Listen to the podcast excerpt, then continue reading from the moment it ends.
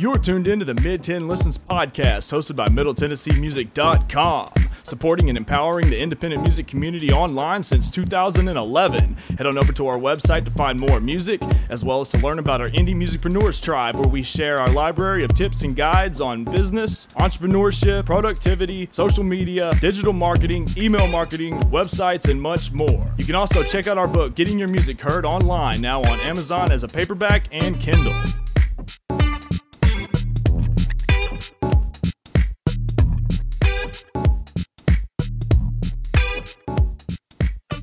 You are listening to them Howlin' Bones on Middle Tennessee Music. Mid Tenn Listens Podcast, MiddleTennesseeMusic.com. Joshua Smotherman. We're here with another exclusive interview with an independent musician from somewhere in this great planet called Earth. Today I got Joe Olnick, so we're gonna jump into it. Hey Joe, what's up? I hope everything's going good with you. Tell us where you're from and describe your style of music in your own words. Hi there. Uh, this is Joe Olnick. Um, first off, I'd like to thank Joshua and Middle Tennessee Music for having me here. It's very cool. As far as where I'm from, um, my father was in the military, so we traveled around quite a bit when I was growing up.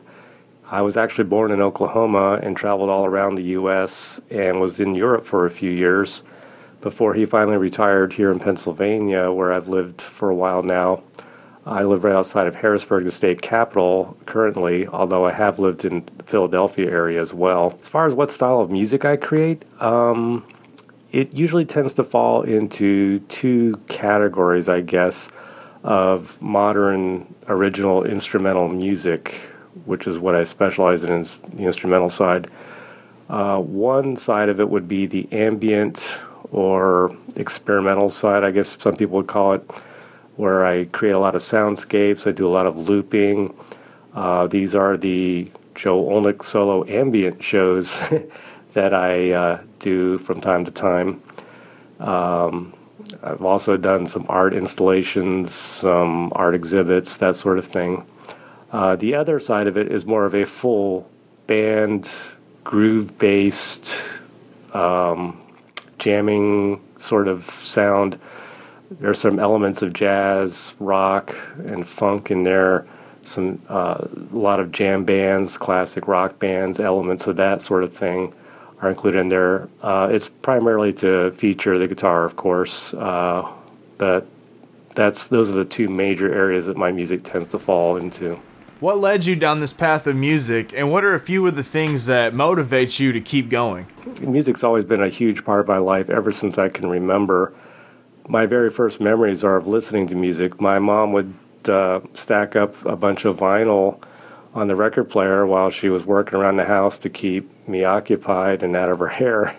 So my very first memories are listening to albums that she would put on, like The Ventures uh, or whatever was popular at the time. She was really big in instrumental music because it was kind of a safe thing for a kid to be listening to. Uh, she didn't have to worry about me you know, getting all the uh, bad stuff from rock and roll. so uh, I was kind of always indoctrinated to keep an open mind to different types of music. Uh, so I've, it's always been a huge part of my life.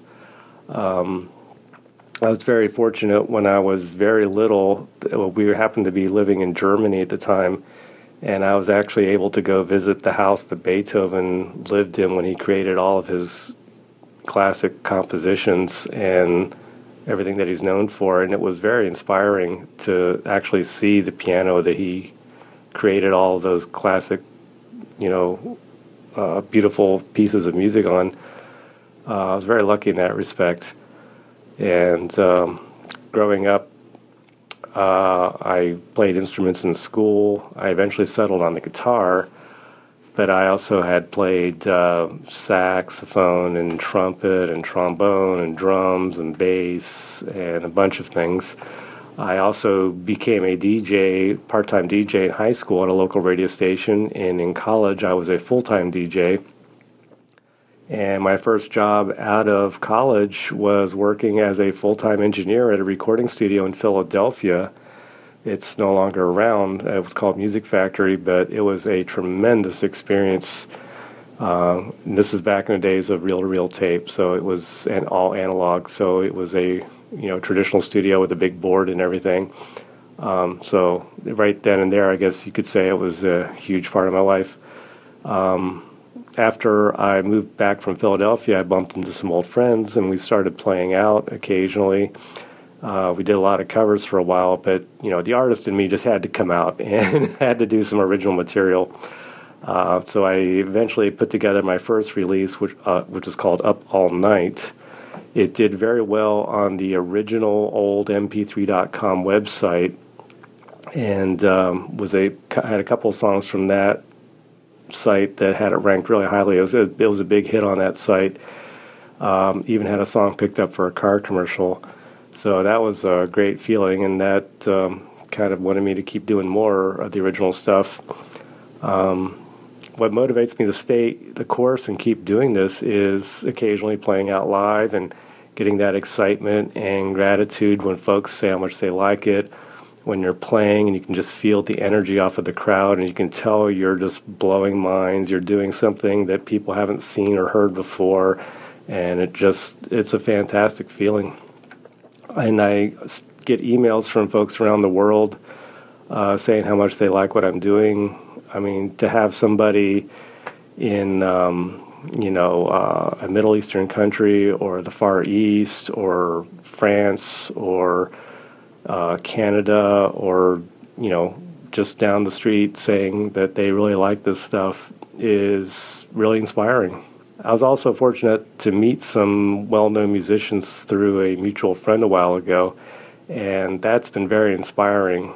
Um, what's amazing is how generous and kind some folks can be, and just by hanging out with them and seeing how they work when they're not in their 20s and 30s but are still doing very cool things is so inspiring. Um, very lucky in that respect, especially uh, folks who are into the same avant garde, improvisational jazz things that I am. And they also have wide taste in music, is another thing I've noticed. Um, I was raised at all kinds of music, can be either you know good or bad, and one of the things that my musical heroes like Brian Eno and Miles Davis Nels Cline, those sort of folks, they always seem to keep changing things up and keep things interesting over long periods of time, even when they still have a unique sound. Um, I think one definition of creativity I've heard is a process where different things are put together in new ways. And lately I've been trying to combine ambient and experimental improvisation with more traditional rock band or jam band sort of sounds, at least with the band stuff.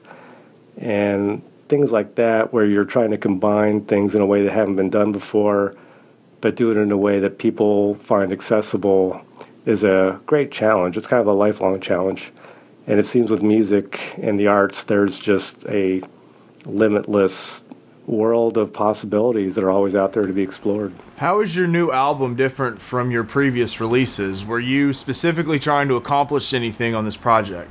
Um, my latest album is called Defiant Grooves, and it's a break from the predominantly ambient or experimental albums that I had been putting out the previous year. In 2015, I actually put out three albums in one year.